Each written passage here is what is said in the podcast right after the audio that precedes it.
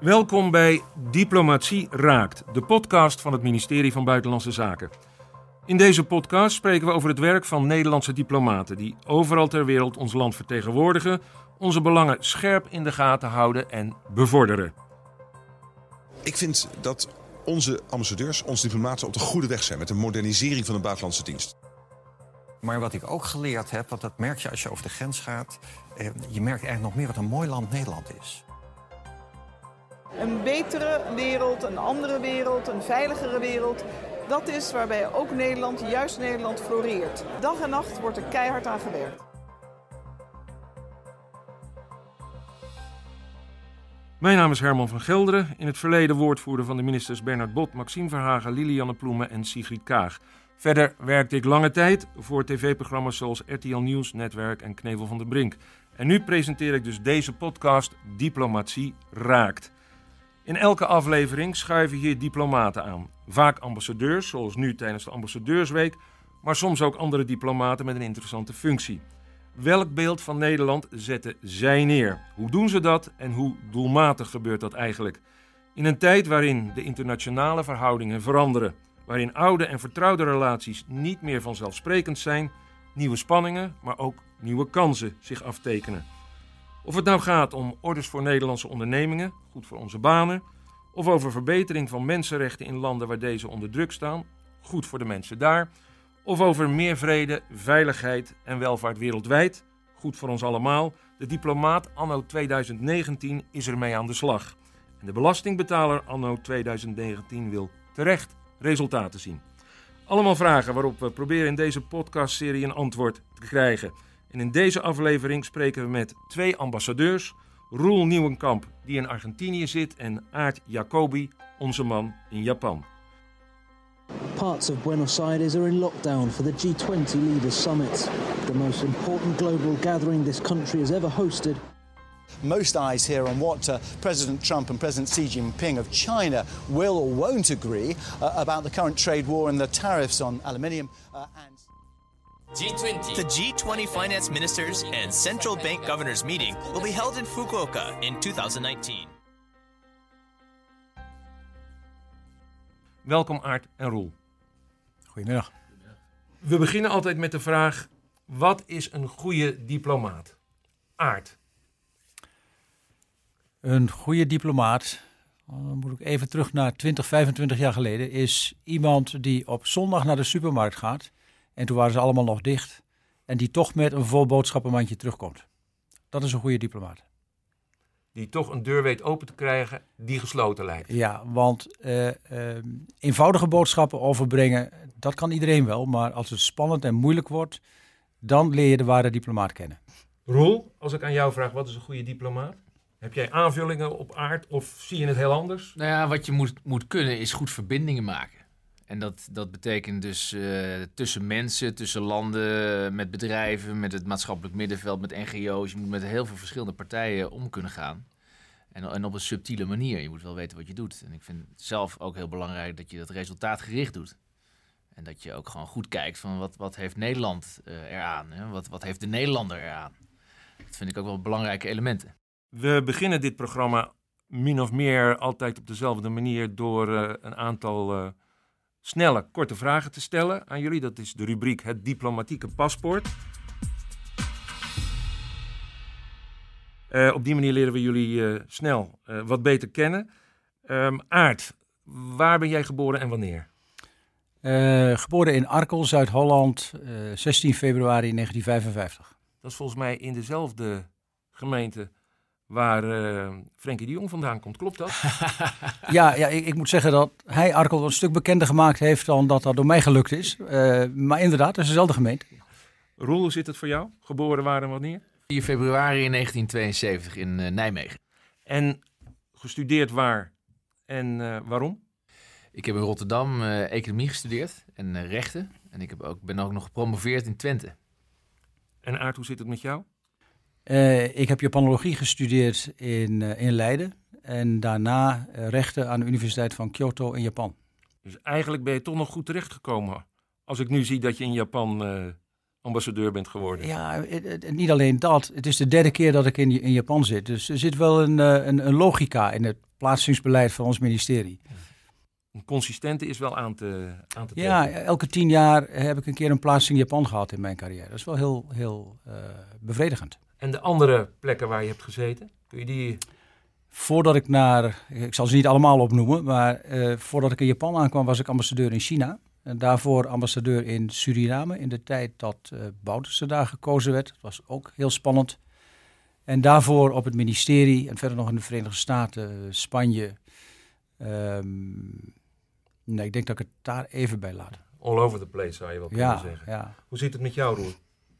Nou, ik, heb hiervoor uh, gezeten in Parijs. Was ik voorzitter van het Internationale Comité voor uh, Maatschappelijk Verantwoord Ondernemen. En een soort, soort uh, superombudsman heb ik een klachtenmechanisme voor gezeten op dit terrein, 48 landen.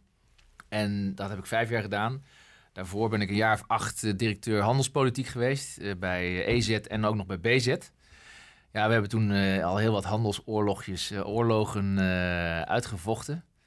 En uh, daar, daar doe je natuurlijk veel diplomatieke ervaring op in, uh, in, de hele wereld. Maar het is ook een handige opstap naar de G20 vorig jaar in Argentinië, waar jij ambassadeur bent. Ja, zeker. Kijk, in feite de, de G20 en Argentinië, uh, daar komen allerlei dingen bij elkaar die ik in mijn afgelopen zeg maar 20 jaar heb gedaan.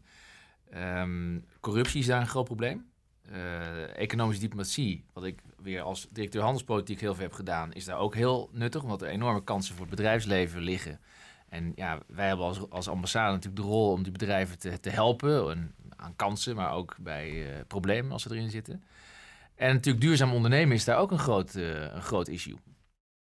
Als we kijken naar je, je, je favoriete hobby, hoe zien die eruit? Favoriete hobby? Nou, mijn favoriete hobby als het meer om actieve dingen gaat, is uh, mountainbiken. Dus mijn ambitie is ook uh, nog de Andes een keer over te gaan. Uh, moet nog komen. En historische biografieën. is, is even, ik heb er een hele stapel van. Welke, ligt op, je, ja, welke ligt op je nachtkastje? die van Peter de Grote. En ehm, die heb ik al een keer eerder gezien. Een van de beste. Heel interessant. Die kwam, toen hij tsaar was, kwam die nog even stage lopen in Nederland. En dat is nog steeds een inspiratiebron. En ik ben nu op zoek naar een goede biografie van Peron. Uh, maar ik heb me laten vertellen dat die niet te vinden is in Argentinië. Want alle biografieën zijn zeer gekleurd. Dus de objectieve, voor zover objectiviteit bestaat, die moet nog geschreven worden. Ja. Aart, um, als het gaat om jouw uh, hobby's. Ik ben gek op voetbal. Ik heb dat lange tijd zelf gedaan, maar de, de, de laatste tijd zelf niet meer. Maar dan nog, ik, ik volg meestal de Spaanse competitie, de Engelse competitie. En natuurlijk de Nederlandse competitie. En daarnaast uh, literatuur, net als Roel. Ik lees heel veel in diverse categorieën. Zowel, zowel detectives als biografieën, als novels. Uh, ik ben altijd wel in twee, drie boeken bezig, ja. En als je kijkt naar de Japanse voetbalcompetitie? Ja, dat is nou heel vreemd. Die volg ik toch iets minder. Uh, um, het, het, niveau is echt ongelooflijk omhoog gegaan. Het is echt heel bijzonder dat een, een, land dat 25, 30 jaar geleden eigenlijk alleen maar baseball deed. dat ze daar met succes een professionele competitie hebben opgezet. En, en dat ze nu internationaal zich ook kwalificeren voor WK's. En, en nu aan de Azië Cup deelnemen. Ik geloof zelfs in de finale zitten. Uh, ja, dat, dat is wel echt heel, heel goed nieuws internationaal ook voor de voetbalwereld. Ja, en je ziet ook de laatste jaren uh, steeds meer Japanse voetballers hier in Europa toch bij goede clubs spelen. Ja, nou, en we hebben zelf ook een, een groot talent hè, nu. We hebben Kobayashi bij Heerenveen, maar het grote talent is uh, Doan bij FC Groningen. Uh, die dus nu in de Azië Cup zit. Voor het nationale team. Ja, die jongen is uh, 19, 20 en er is een wachtlijst nu voor clubs die hem eigenlijk willen overnemen. En misschien ook wel Ajax als een mogelijke opvolger voor de jong. We gaan het zien. Um, als het gaat om de spannendste momenten uit, uit jullie loopbaan. Wat waren nou momenten die op jouw netvlies staan gegrift? Nou, het was in ieder geval voor mij heel spannend en voor een heleboel andere mensen. Ik was, uh, een van de mooiste dingen die ik heb meegemaakt is in, in, van 2009 tot 2011 was ik voorzitter van de onderhandelingen over een verdrag over uh, maatschappelijk verantwoord ondernemen. En dat was met 42 landen toen. Onder de politieke leiding van Hillary Clinton. Maar ik was de, de echte voorzitter die dat, die, die onderhandeling moest leiden. En dat zat op een gegeven moment helemaal vast, vlak voor de crunch time. En eh, toen heb ik een uh, onderhandelingskeizersnee uh, gepleegd, zoals dat destijds werd genoemd. doordat ik de landen heb gebypast. Dat was een enorm risico wat ik heb genomen. Door met de bedrijven zelf en met de vakbonden en de NGO's zelf te gaan onderhandelen. En dat is gelukt. Uh, en toen heb ik dat gepresenteerd als het, als het finale, uh, ja, ultieme voldongen feit. Waar natuurlijk heel veel landen niet blij mee waren. Maar ze konden niet anders dan het aannemen. Nee, want je ging om die landen heen. Ja. En je presenteerde ze een document, ja. take it or leave it. Maar dat was de enige optie om eruit te komen. Dus dat was heel spannend. En uh, ja, dat, dat was... Uh, omdat het een succes was was het uh, een van de meest bevredigende momenten uit mijn uh, carrière. Ja, want je neemt wel een risico. Ja, je legt ja. je hoofd op het hakblok bij wijze van zeker, spreken. zeker. En het had een enorm pro politiek profiel toen, en uh, met name ook in de VS. Nog, iets, nog iets gehoord van Hillary? Nee, nee, nee. foei, foei. Bedank je. Ja. Ik zag jou reageren. Ja, ja dus, dus nog een moment. ik, ik zat in China en had een afspraak op het ministerie van Buitenlandse Zaken. En die afspraak viel precies samen met de datum uh, van Tiananmen Square, de, de, de, opstand van de studenten. Ja. 91? Uh, of 89, sorry. 89. 89. 89. Dus, dus, dus, en um, ik ging er naartoe. Uh, het, het, onderwerp was een, een heel anders, maar ik bracht het in het gesprek op. Ik zei, zou het nou niet goed zijn als, als China ook doet aan historisch besef, deze zaak bespreekbaar maakt. Dat zou het ook voor de nabestaanden van de studenten die daar zijn omgekomen uh, zoveel beter maken om ehm, tot vrede te komen met het verleden. Uh, en ja, aan de andere kant verstijfde men helemaal. Er zit, men zit altijd met meerdere mensen. En het is echt niet de bedoeling dat je dit opbrengt. Want in de geschiedenisboekjes vind je het niet meer in, in, in China. Dus de, de reactie was ook buitengewoon heftig. hoe ik het durfde dit, dit op te brengen. En waar ik het lef vandaan haalde, et cetera, et cetera. Uh, ja, dat zijn spannende momenten, maar ik denk, we moeten zo af en toe ons punt maken. Hè? Ook, op dat, uh, ook op dat gebied. En dat is dan niet zo heel prettig uh, wat er dan daarna gebeurt. Maar ja, we, we, zijn ook geen diplomaten om, zoals ik al zei, hè, om alleen de leuke dingen te doen. Nee, en we zijn de koopman en de dominee, maar in dat geval moet je staan voor geval, principes. En, en in dit geval staan wij voor mensenrechten. Een kenmerkend moment. Ja, ja, vond ik wel. Vond ik wel. Uh, een keuzemoment. Ik had het ook niet kunnen doen. Dat is waar. Maar dan had je jezelf tekort gedaan. Ja, ik, ik vind dat je moet met je eigen geweten slapen. Hè? Dan denk je van nou, hè, hoe, hoe, hoe, vond je nou dat je jezelf vandaag hebt opgesteld? En als je dan denkt van ja, ik heb het niet gedaan, ik had het eigenlijk moeten doen. Ja, daar slaap ik dan slecht van. We hebben jullie natuurlijk niet zomaar uitgenodigd. Uh, Argentinië en, uh, en Japan. Twee totaal verschillende landen, twee totaal verschillende culturen. Maar er is ook een gemeenschappelijkheid, namelijk de G20. Jij, Roel, uh, vorig jaar in Argentinië, toen Argentinië het voorzitterschap van die, had van die club. Dit jaar is het Japan, waar jij uh, domiciel houdt, aard. Um, maar eerst even die G20 neerzetten, want het is een, beetje een abstract begrip. Um, dat forum, wat is het wat is het belangrijkste doel van dat forum? Waarom is het opgericht? Nou ja, het is opgericht eigenlijk om, ja, het is een, een, een hele uh, abstracte term, global governance. Hoe, hoe ga je de internationale economische rechtsorde organiseren? Hoe, hoe, hoe regel je de, de, de wereldeconomie? En het is, uh, het is eigenlijk sterker geworden naar aanleiding van de crisis. Uh, maar het heeft van oorsprong een hele sterke financiële invalshoek, na de financiële crisis. Het is belangrijk om te beseffen dat die zo G20 is niet één moment. Het is nu inmiddels uitgegroeid tot, tot tientallen verschillende ministeriële meetings. Uh, dus je hebt een, een uh, volksgezondheid ministeriële, je hebt een ministeriële over uh, educatie. Ze hebben een gesprek over internationale handel. De handelsministers die ontmoeten elkaar daar. En dat werkt allemaal naar een top toe waar ja, de, de, de grootste wereldleiders komen. Uh, om dit te bespreken en te proberen consensus te, te vinden. En dat was in dit geval uh, buitengewoon spannend, omdat er een aantal van die, dit soort toppen niet hadden geleid tot een consensus. En er was geen, geen verklaring, of eh, Trump had natuurlijk afstand genomen van de verklaring, terwijl hij in het vliegtuig zat. Dus het was buitengewoon spannend in Argentinië of het zou lukken. En het heeft ook een paar keer op knappen gestaan, toen we daar nog waren zelfs. En uiteindelijk is het dus wel gelukt. Ehm, en wat het met name heel belangrijk maakte, zeker nu, is dat we natuurlijk een internationaal systeem hebben, wat voor Nederland heel belangrijk is. We zijn de zeventiende economie in de wereld. Dus wij hebben er belang bij dat de wereld en de wereldeconomie goed georganiseerd is. Nou, daar hebben we instituten voor, de Wereldhandelsorganisatie, IMF. Die staan nu onder druk, zelfs van onze bondgenoten zoals uh, de Verenigde Staten. Dus om alleen al te behouden wat we, wat we hadden, was deze top van groot belang. Wat is het belang van Nederland om daar aan tafel te zitten? Want uh, de EU is daar vertegenwoordigd, Duitsland is daar vertegenwoordigd, een van onze grootste handelspartners, een land waarmee we natuurlijk ook in EU-verband heel vaak gezamenlijk optrekken. Waarom moet Nederland als 18e economie ter wereld daar kunnen aanschuiven? Ja, omdat wij natuurlijk een hele grote, uh, heel grote steek hebben, een heel groot belang in dat, uh, in, in dat handelssysteem.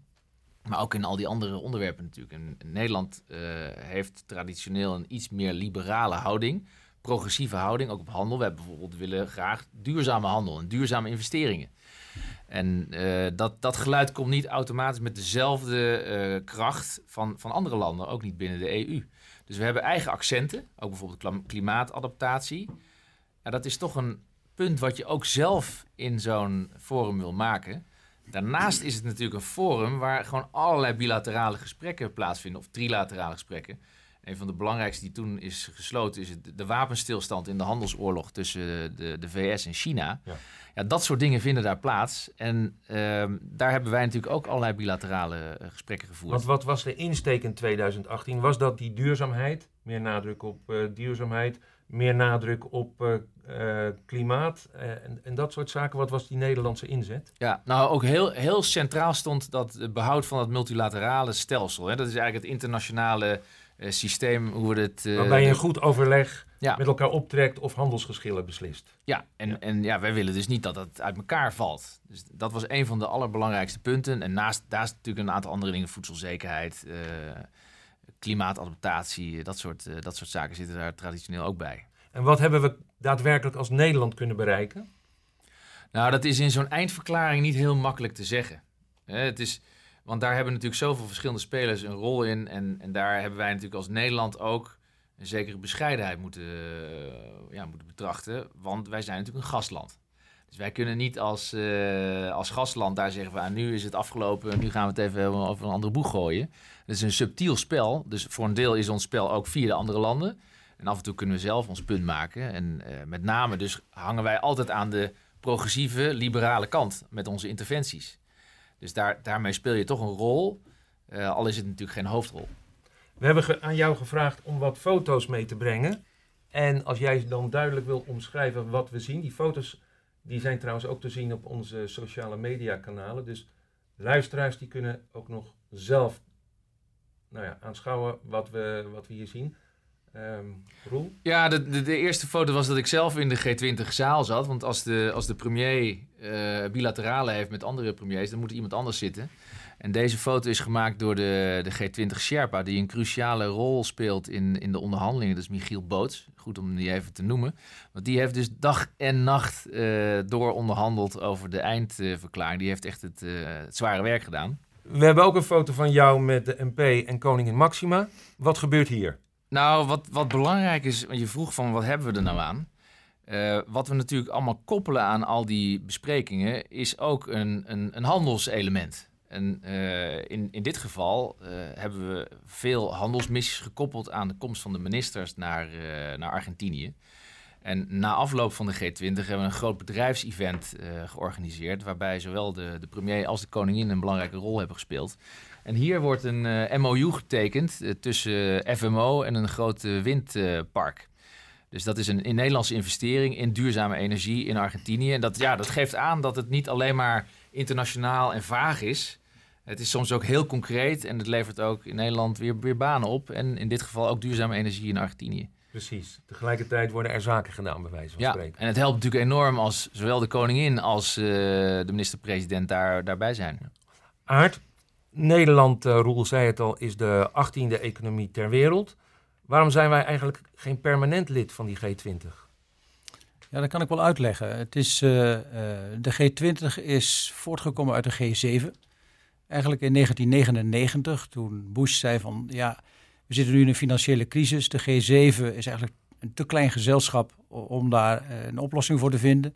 We moeten ministers van Financiën en, en presidenten van nationale banken uitnodigen van niet alleen de grote landen, maar ook van elk continent wat vertegenwoordigers uh, en ook van emerging, hè, van opkomende landen.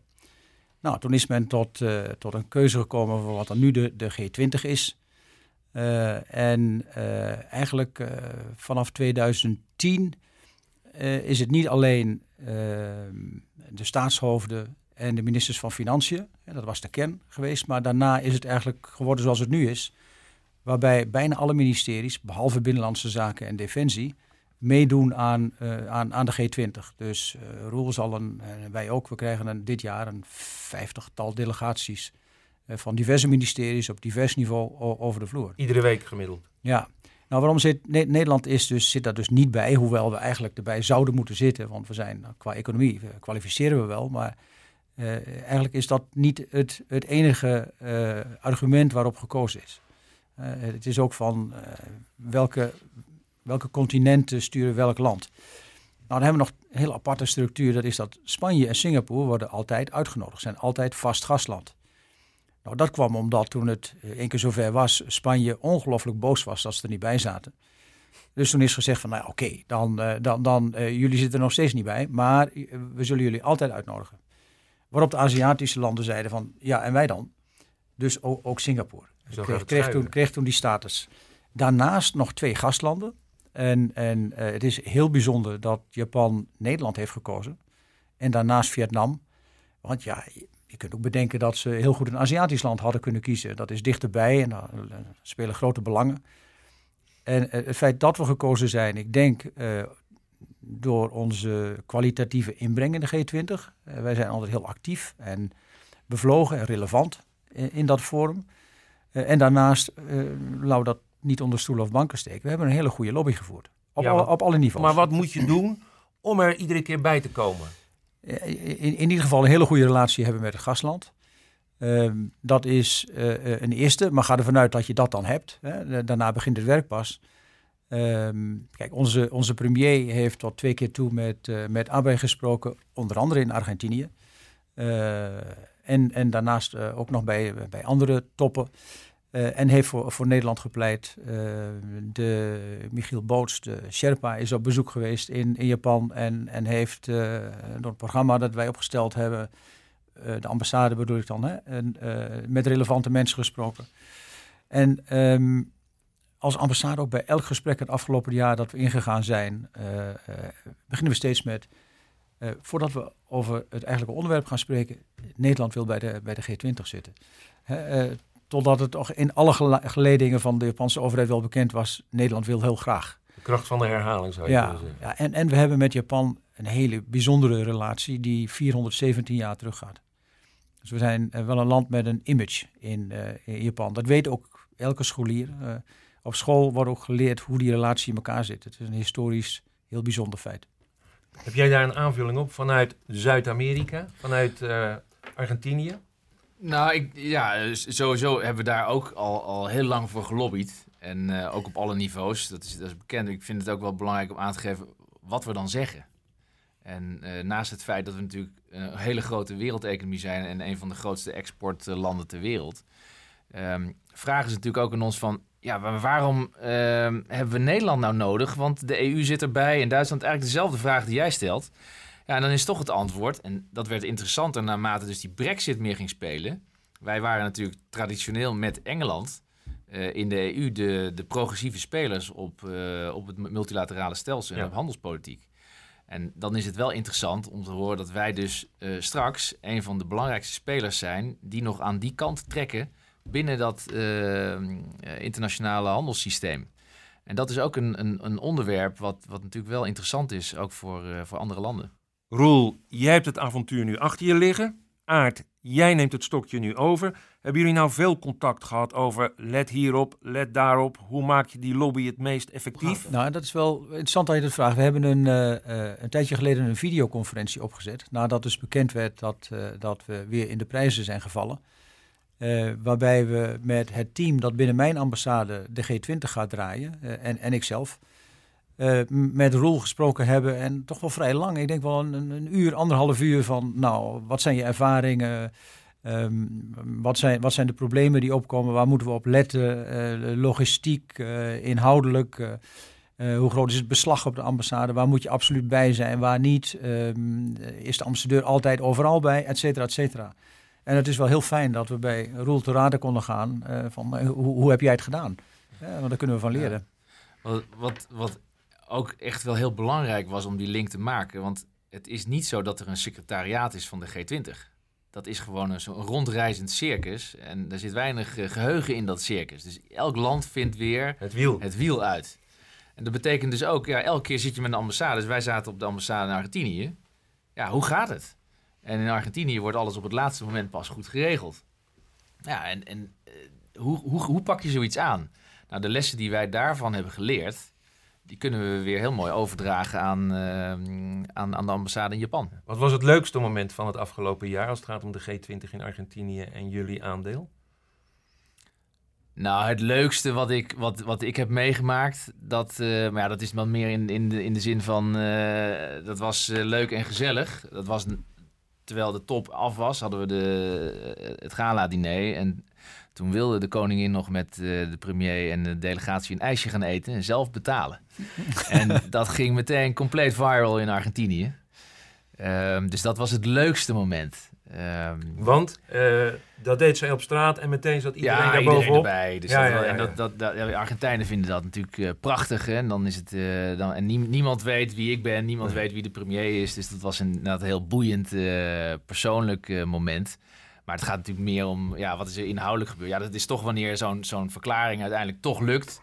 En, en kijk, die... En dat een groot conflict tussen China en Amerika in ieder geval even wordt voorkomen, is ja. voor de time being. Ja, en het is een, kijk, eh, zo'n stad is leeg. Hè? Is, het is een post-apocalyptische situatie. Daar rijden alleen maar uh, motorcades heen en weer met Poetin erin en met met uh, Trump erin, met de Beast. Uh, alle internetverbindingen vallen uit als die langskomt.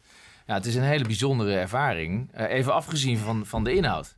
Het is ook echt een, een, een onvergetelijke ervaring om daarbij te zijn.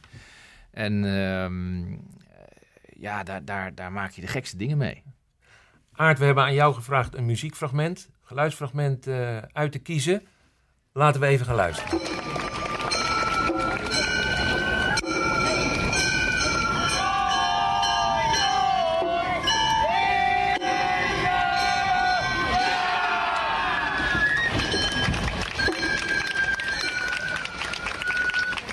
Wat zien en horen we hier? Dit is het uh, Gion Festival in Kyoto. En uh, daar heb ik dus in, in mijn jongere jaren drie jaar gestudeerd. En dat vindt één keer per jaar plaats. Ik denk dat het toch wel zo ongeveer het grootste uh, festival is in, in Japan. Heel traditioneel. Heeft een, een, geschiedenis van 1200 jaar. Dus die muziek gaat ook zo ver terug. Um, het is wel aardig dat als je op die praalwagens kijkt, en er zijn er heel veel van, uh, dat er ook tapijten hangen die door uh, de, de Nederlandse VOC eh, ergens na 1600 naar Japan zijn gebracht. En die dus nu een ereplaatsje gekregen hebben in die, op die praalwagens. Dat, dat is wel, wel grappig eigenlijk. Maar omdat ik het toen in de tijd, is altijd in augustus, is ongelooflijk heet in Japan, rond de 40 graden. Dat gaan we trouwens ook nog merken bij de Olympische Spelen in 2020 dan, dan, stond ik daar in de menigte. Ehm, en, en nu ben ik weer een keertje door wat mensen uitgenodigd om nog een keer weer te gaan kijken. Dus het was wel wat uh, nostalgisch weerzien met het, uh, het festival in, uh, in Kyoto. Ehm, maar, maar nu, dat is toch wel het verschil met mijn studententijd, werd ik uitgenodigd en keek ik van een, een gebouw op twee, drie hoog. met keurige airconditioning. de omstandigheden waren beduidend anders dan toen in ieder geval. Maar het, uh, het was nog steeds precies hetzelfde. En ik heb kennissen die, ook op die praalwagens zitten eh, en, en elk jaar hun werk opgeven, terugkomen naar Kyoto vanuit het buitenland om aan dat festival deel te nemen. En dan vind ik wel, ja, dat is toch wel diep geworteld en dat doet me wel wat. Hè? Dat uh, spreekt me wel aan.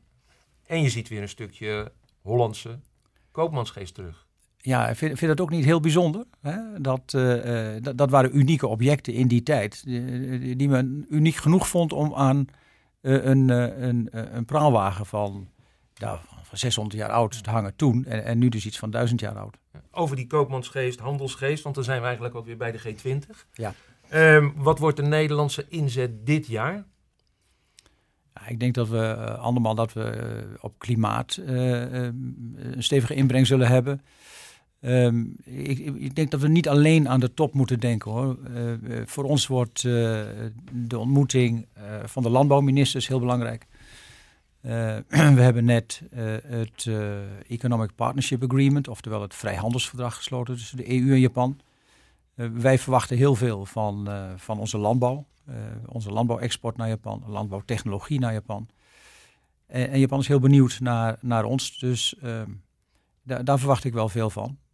Um, ja, los daarvan, ik denk dat we ook uh, moeten gaan inzetten als Nederland, en dat verwacht men ook van ons, op handhaving van het multilaterale stelsel. Dat staat onder druk. Uh, met name de WTO maakt moeilijke dagen door. Uh, en ook Japan heeft al aangegeven richting Nederland dat ze rekenen op onze steun bij het hervormen van de WTO. Dus dat wordt een hele belangrijke. En Roel, is er nog leven na de G20 voor jou in Argentinië? Nou, we hebben heel veel naar achteren moeten schuiven. Dus er is een enorm stuw meer aan activiteiten en missies die we, die we hebben gepland. En uh, er spelen hele interessante kansen voor het bedrijfsleven. Onder andere een van de grootste baggercontracten ter wereld komt daar binnenkort vrij. En het is natuurlijk onze rol om daar ook uh, de Nederlandse bedrijven mooi te positioneren. En er zijn enorme waterprojecten waar, uh, waar Nederland een enorme rol in kan spelen. Agrosector is buitengewoon aantrekkelijk, dus we hopen weer op uh, handelsmissies en dat soort dingen. Dus er is nog zeer, zeer, veel leven naar de G20. Gelukkig maar, gelukkig maar. Een, een, een, een laatste vraag. Jullie vertrekken binnen enkele dagen weer terug naar Buenos Aires en Tokio. Als je nog even door de supermarkt loopt deze dagen, wat grijp je dan nog snel? Stop je in je tas om mee te nemen naar huis? Um, een bruin brood. Onbekend in Japan en ik mis het zeer. Hagelslag en pindakaas. Aard en Roel, dankjewel voor dit gesprek. Tot zover Diplomatie Raakt. We komen snel bij u terug met de volgende aflevering. Zoek Diplomatie Raakt op in uw favoriete podcast-app, zodat u op de hoogte blijft.